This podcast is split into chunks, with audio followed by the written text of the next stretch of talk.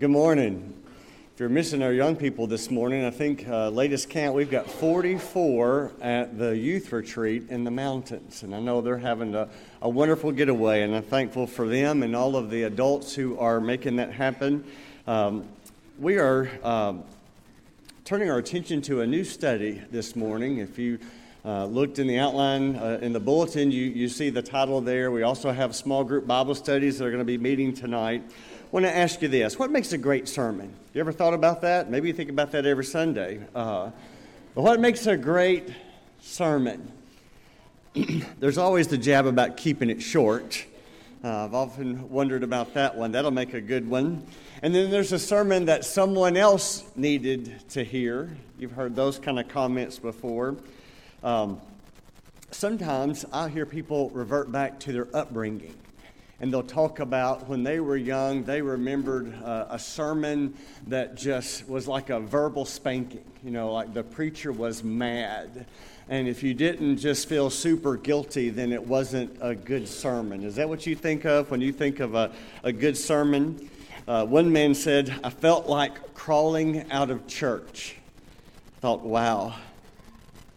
I wonder if you and I were sitting at Jesus' feet at one of the many times when he was teaching how we would evaluate his sermons.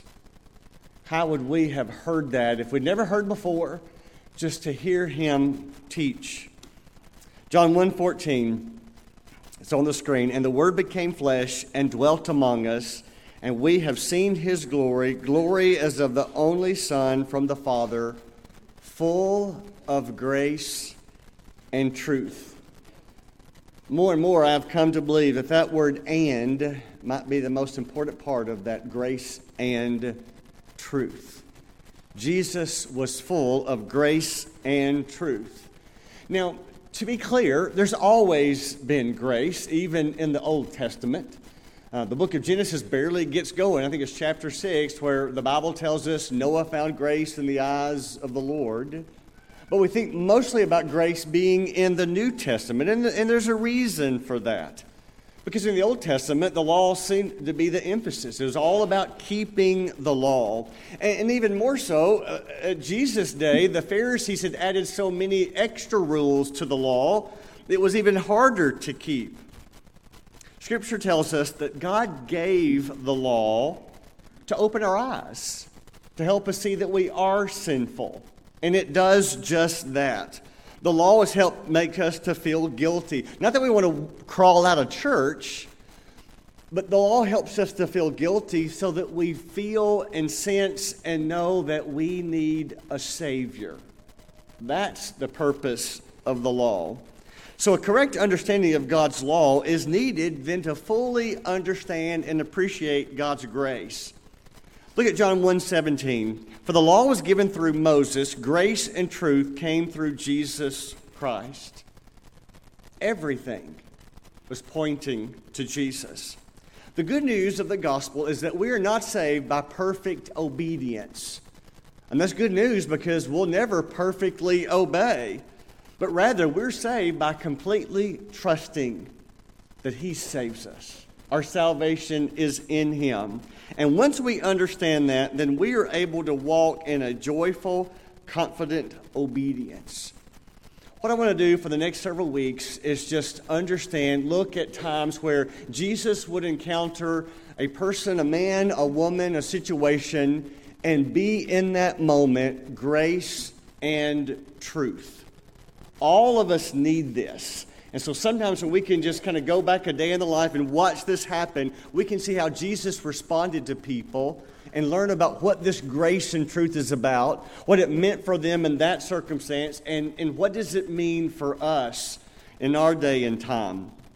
Today, I want us to look at a sinful woman who came to Jesus for forgiveness. We're going to be in Luke chapter 7. If you want to open your Bibles, you can follow along. They're going to be on the screen as well.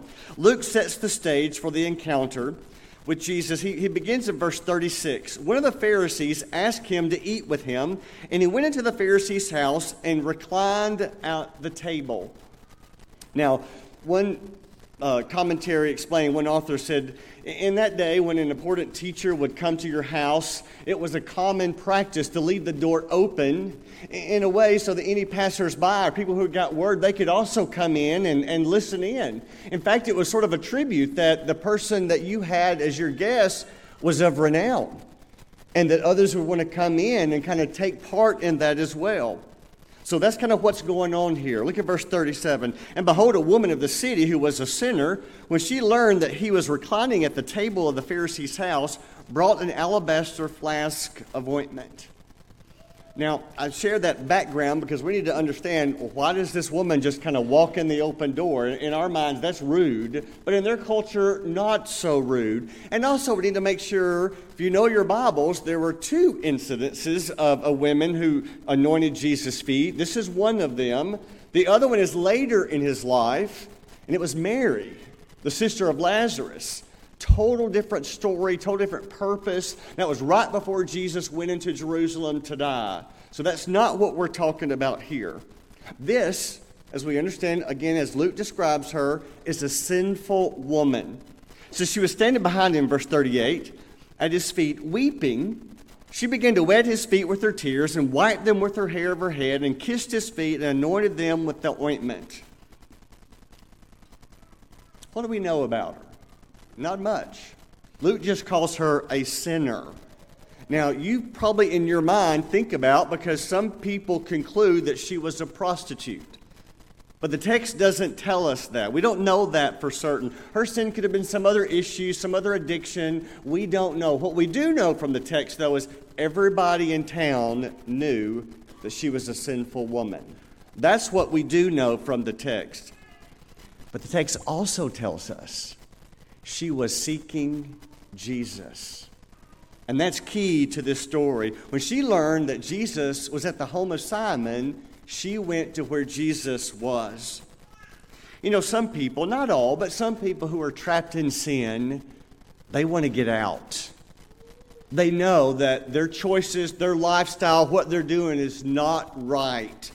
And you might even hear them say, if they're a friend of yours or family, I'm not going to do this all my life. One of these days, I'm going to change direction. Or when we have children, then I'm going to stop this. Have you heard that kind of thinking? Some people truly do feel that way.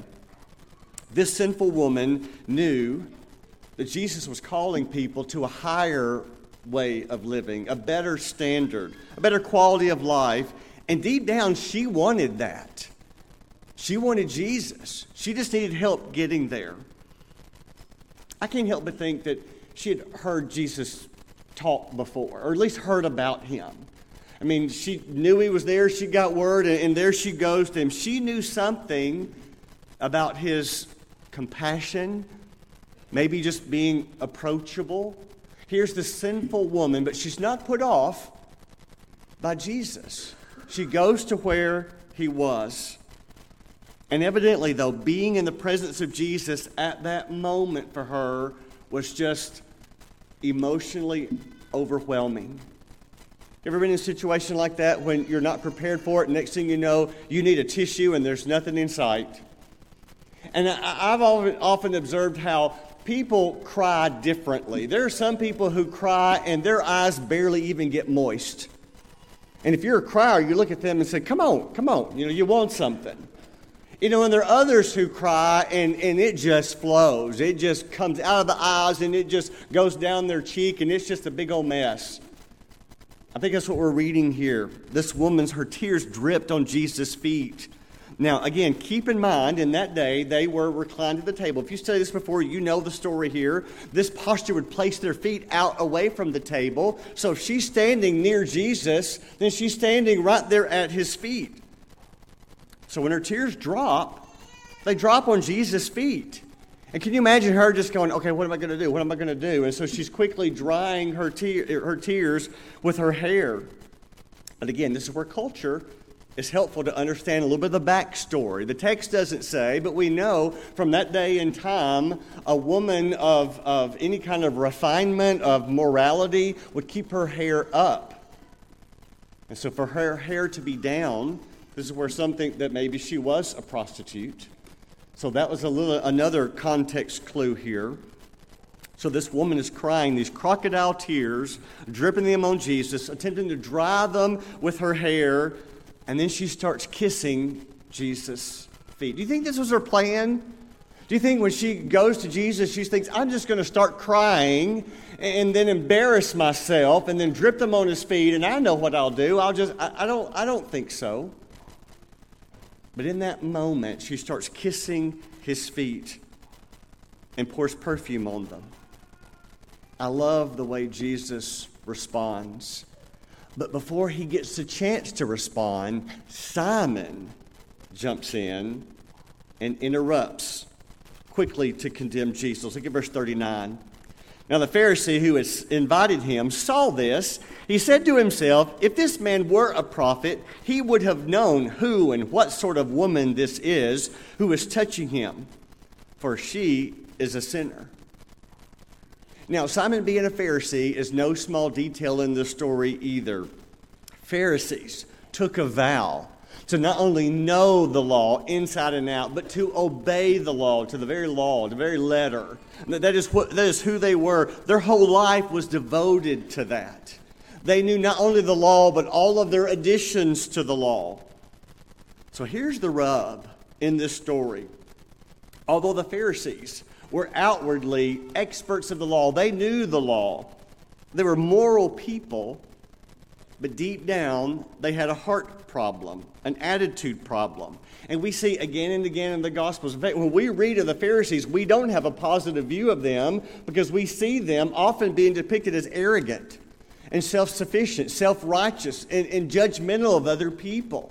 And you can imagine the people of their day, when they would see a Pharisee, they couldn't help but respect them because they were experts in the law of Moses. They knew the law. Their morality, their standards were so much higher than most people.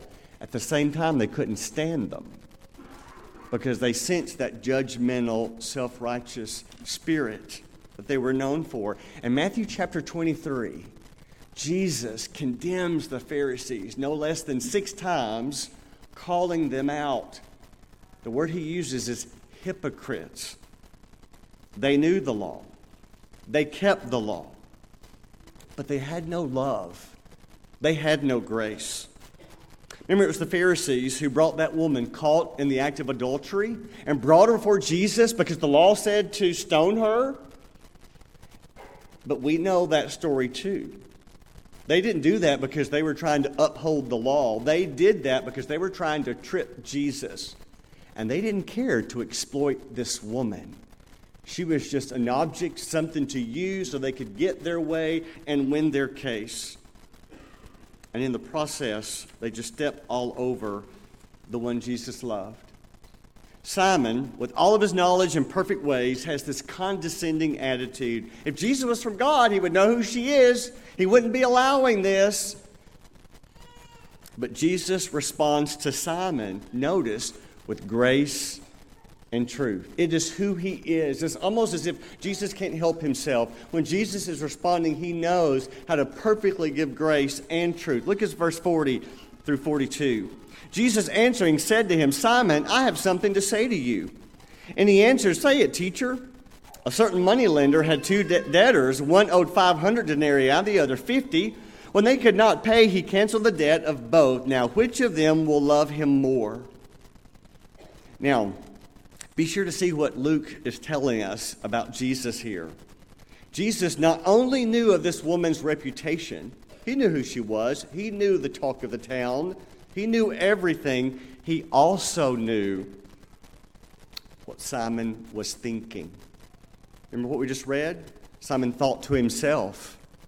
Maybe he said it out loud, maybe he said it to the person next to him, but the, the text says he thought to himself. Jesus knows we all have sin. I hope you know that. This woman was guilty of sins of the flesh, but Simon was guilty of sins of the heart, sins of the mind, sins of the spirit. Jesus knew what both of them were spiritually bankrupt.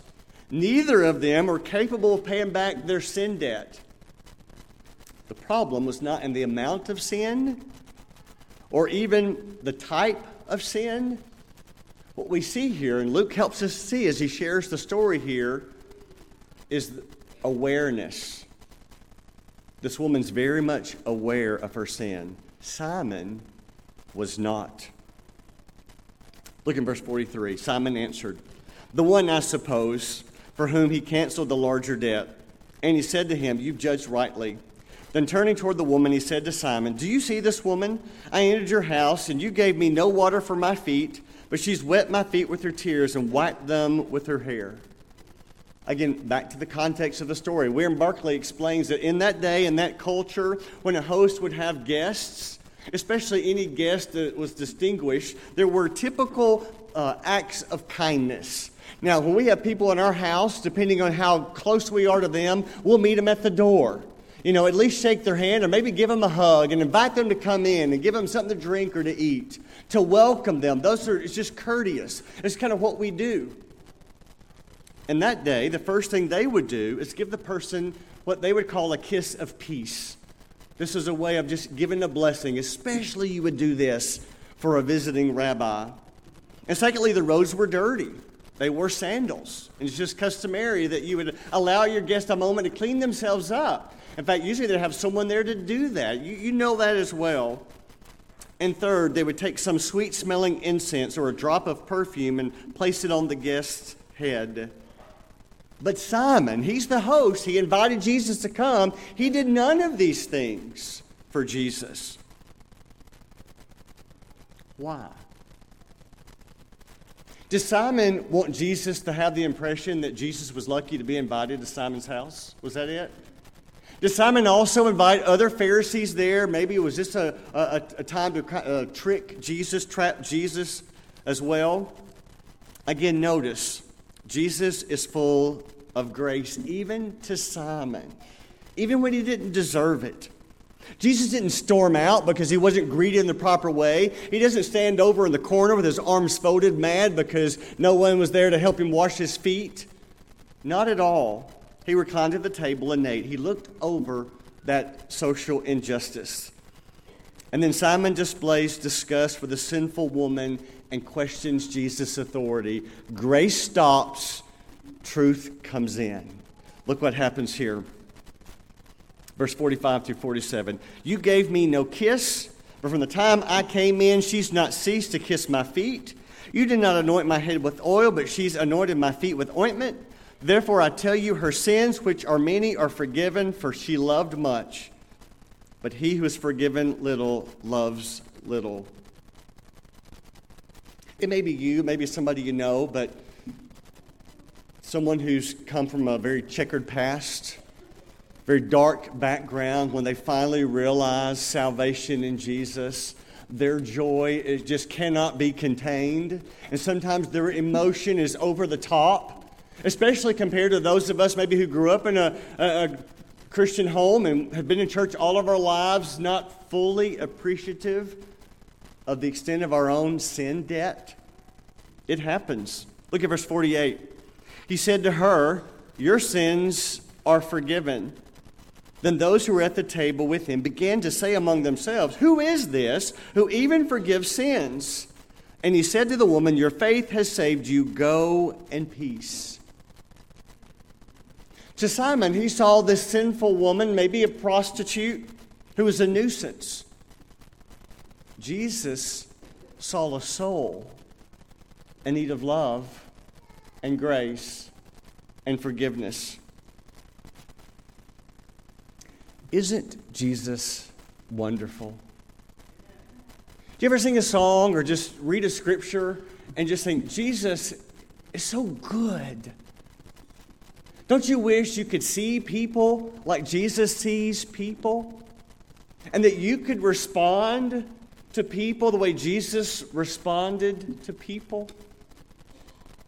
Oh, I'm not there yet, but I want to be, don't you? More and more like him we know this story. But here's what I want to do. I want us to look at this story that's somewhat familiar to us, and I want us to see and learn some very practical lessons about what it means that Jesus is full of grace and truth, and especially in the context of this story, what forgiveness looks like.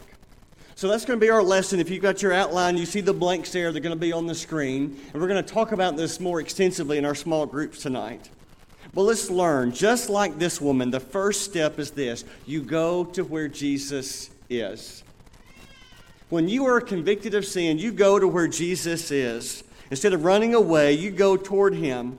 Do you think this woman felt out of place at the house of a Pharisee? You wonder if that's the first time she'd ever just made her way in to a house like that. Everybody knew she was a sinful woman, probably not her customary place to be. Did anyone st- try to stop her? Can you imagine that? Oh, oh, wait, who are you? You think you can go in? The text doesn't say that, but I can imagine at least getting that kind of look. Like, who are you and why do you think you're allowed to come in? But she went in anyway. She went to where Jesus was. When you know you have sin, and you do, but when you have this awareness that, that we see here in this woman, you go to the place where Jesus is. Now, that needs to be said because that's not what you're going to feel like doing. When you are convicted of sin, you don't want to go to church. You don't want to read your Bible. You don't want to read a, a, a, book about the Bible. You don't want to listen to Christian music on the radio. You don't. It's probably not a fair comparison, but in my mind, it's not unlike physical therapy after you've had surgery. You know, after you've had surgery, what do you want to do? Lie in bed. You want to sit in the chair. That's what you want to do. But with physical therapy, you know, you got to get your body moving and it's good for you. So, the first step in healing spiritually is you get up and you go to where Jesus is. The prodigal son, you remember that story? So wounded, so hurt, so desperate in the far country. As Jesus told the story, he explained he came to himself, started thinking clearly, and what does he say? I'm going to go back to my father. That's where the healing is. Here's what's so amazing about Jesus Jesus knows all about your sin, all of it, and he invites you to come. That's who he is. Look on the screen, Matthew 11, 28. You know these words. Jesus said, Come to me, all who labor and are heavy laden, I will give you rest. Take my yoke upon you and learn from me, for I am gentle and lowly in heart, and you will find rest for your souls, for my yoke is easy and my burden is light. Jesus is the answer. Jesus is so willing. Jesus is so eager. So if you're ever convicted and you want to know what's step number one, you go to Jesus, because his arms are wide open. And secondly, learn from the woman Allow yourself to be overwhelmed by his incredible love. Simon missed that. Oh, that was good, wasn't it? Simon missed that totally. But in that moment, she was just so overwhelmed and the tears flowed. See, sometimes when we sin, especially when it's been years of sin, or that besetting sin, as the Bible calls it, we begin to doubt and question Does God still love me? Is there any hope for me, even though I've deliberately disobeyed him? Mark this verse down, write it down. If, if you're one of those that you like to take the back of your Bible and those little pages and write down key verses, I hope Romans 5 8 is already down there in your list, but if not, write it today because it is so key. God demonstrates his own love for us in this while we were still sinners, Christ died for us. This is not after you've been convicted of sin. This is not after you've promised you'll never sin again. While we were still sinners, Christ died for us. If you want to know how much God loves you, you look at Jesus dying on the cross. That's how much he loves you. Since Jesus is God in the flesh, he is able to look ahead in the future to the day you were born and even more so to the day you die, and see anything and everything you've done, all of your sin debt, all of it, and He willingly took it upon Himself. That's the story of Scripture. And on the cross, He says, I love you this much. That's who He is, that's what He did. And it's not just that God loves you, He wants you to know how much He loves you. This is not a secret. This is something because he knows if you knew it, then you would come to him. Before your small group Bible study tonight, I want to encourage you to read in Ephesians chapter 3. Just go look it up. Read the whole chapter, but the last part of there is Paul's prayer. And he's just desperately praying, I wish, I wish you could know the, the height and the depth and the width and the breadth of God's love. Because if you knew that, then you would get this. In spite of your sin, Jesus is saying, Come to me. Number three, just like this woman, genuinely repent of your sin. This woman was sincerely sorry for whatever she had done. You know, if she was a prostitute carrying this, this bottle of perfume, that would be a tool of her trade. And commentaries will explain with, with her just offering all of that as if she's saying, I'm not going to need this anymore.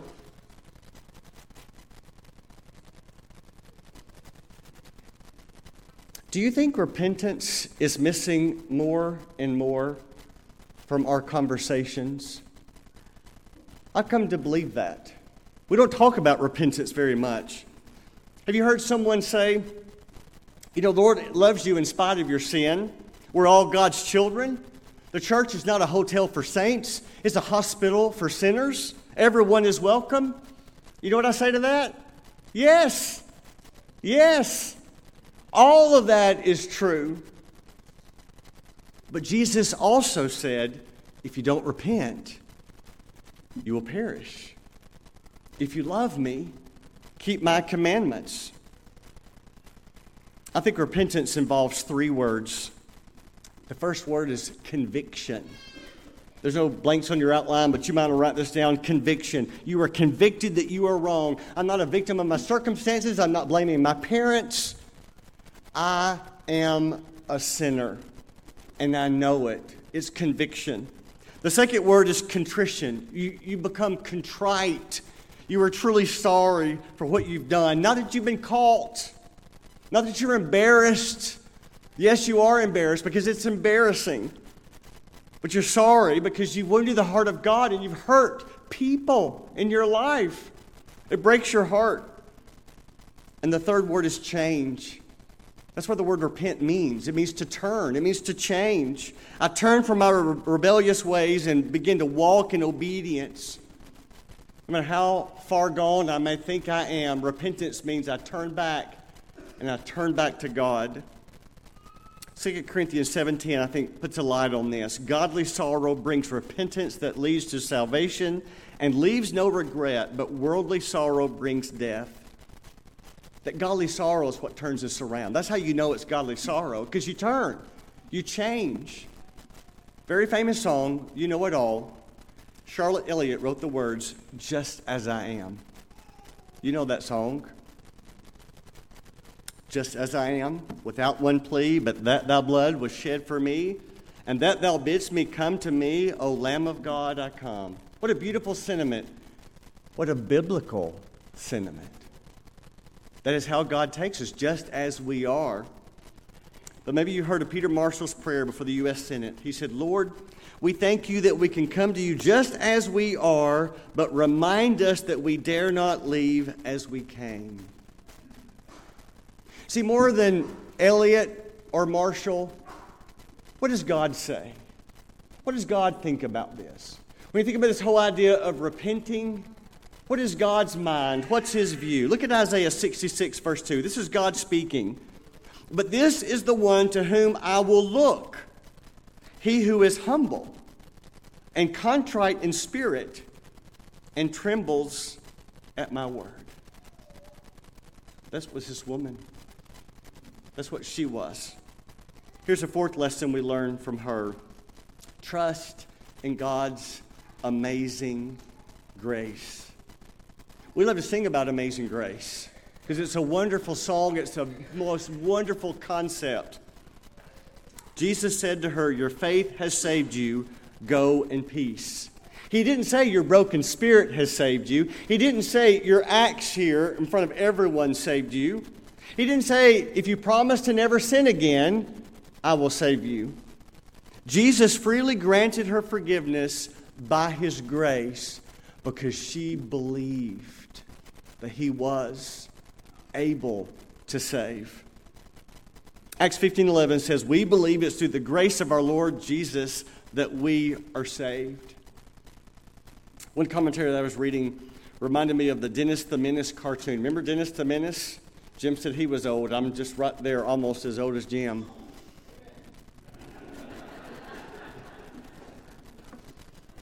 If you don't know Dennis the Menace, he was a rounder, always up to mischief. That's the name.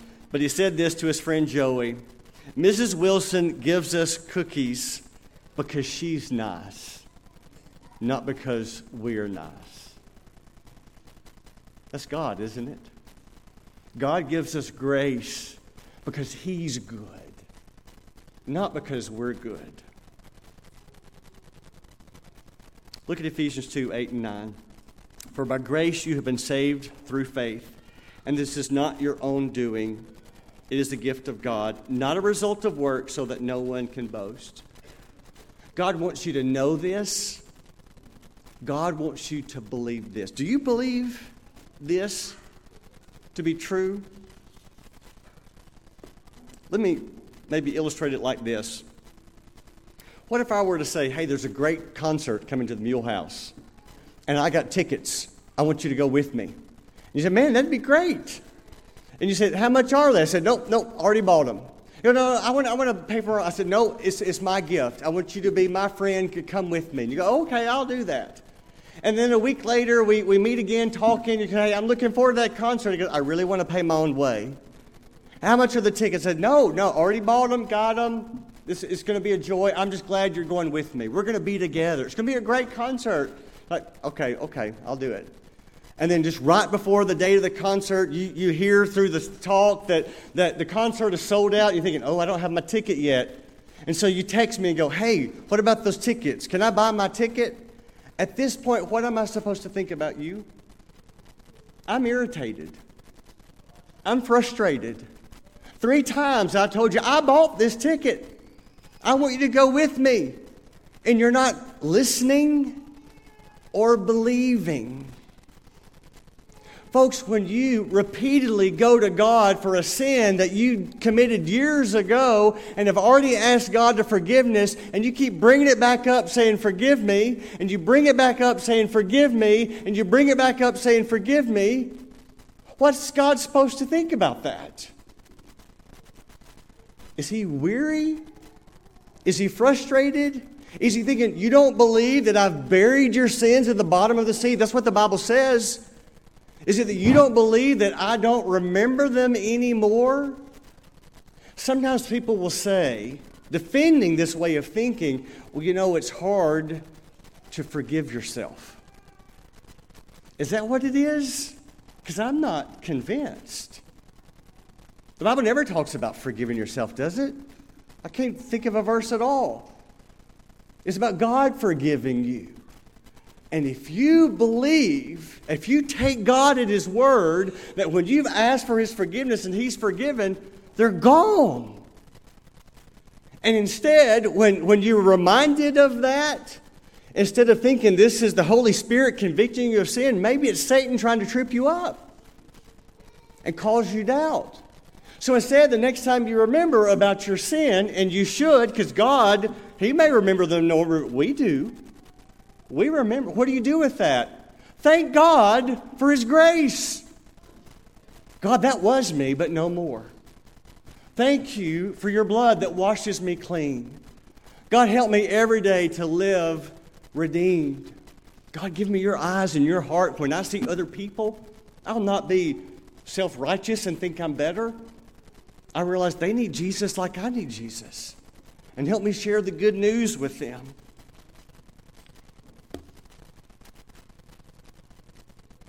He promises in His Word, 1 John 1 7, if you confess your sin, I'll be faithful and just and forgive you of your sin and cleanse you with all of unrighteousness.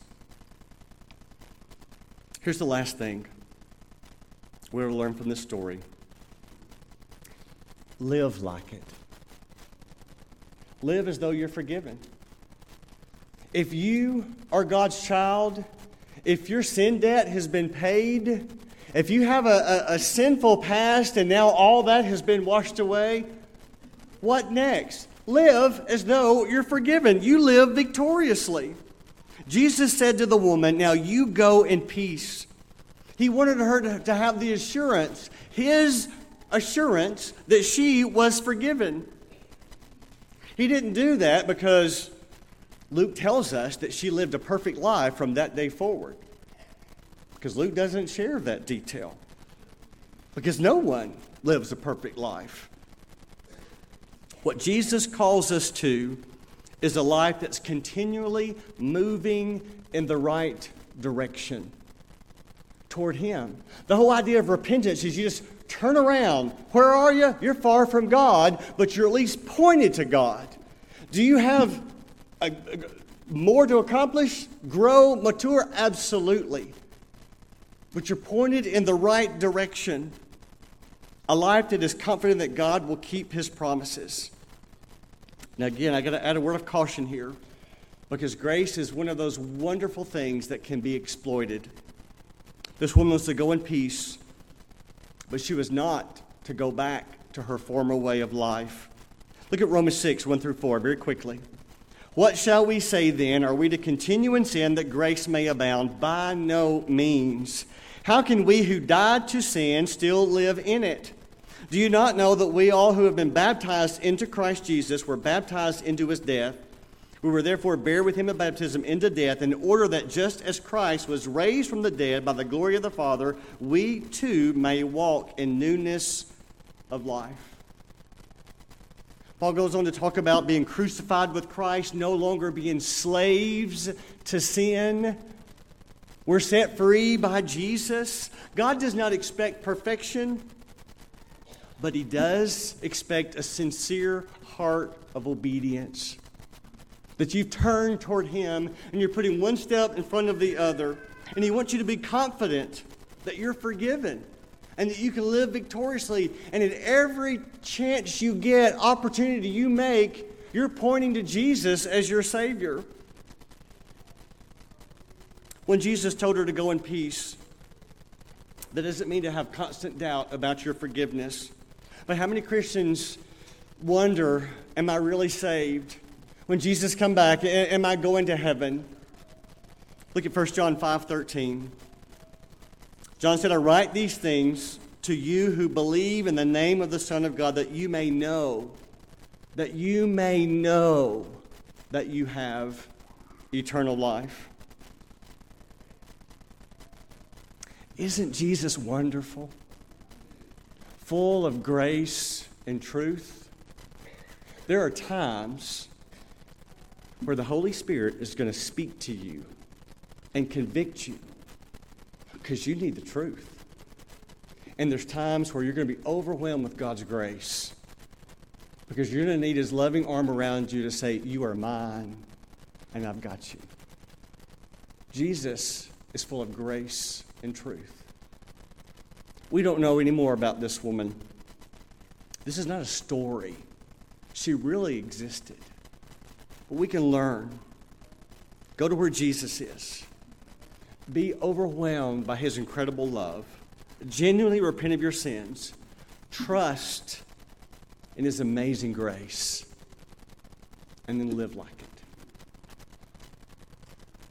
Have you, as Jesus said, repented? Have you, as Paul wrote, been baptized into Christ?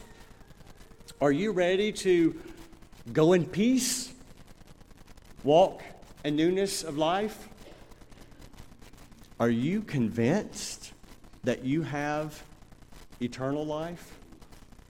Our invitation song is to encourage you. Say yes to Jesus. If you need baptism, if you need his assurance, if we can pray for you. Whatever you need, won't you come as we stand and sing to encourage?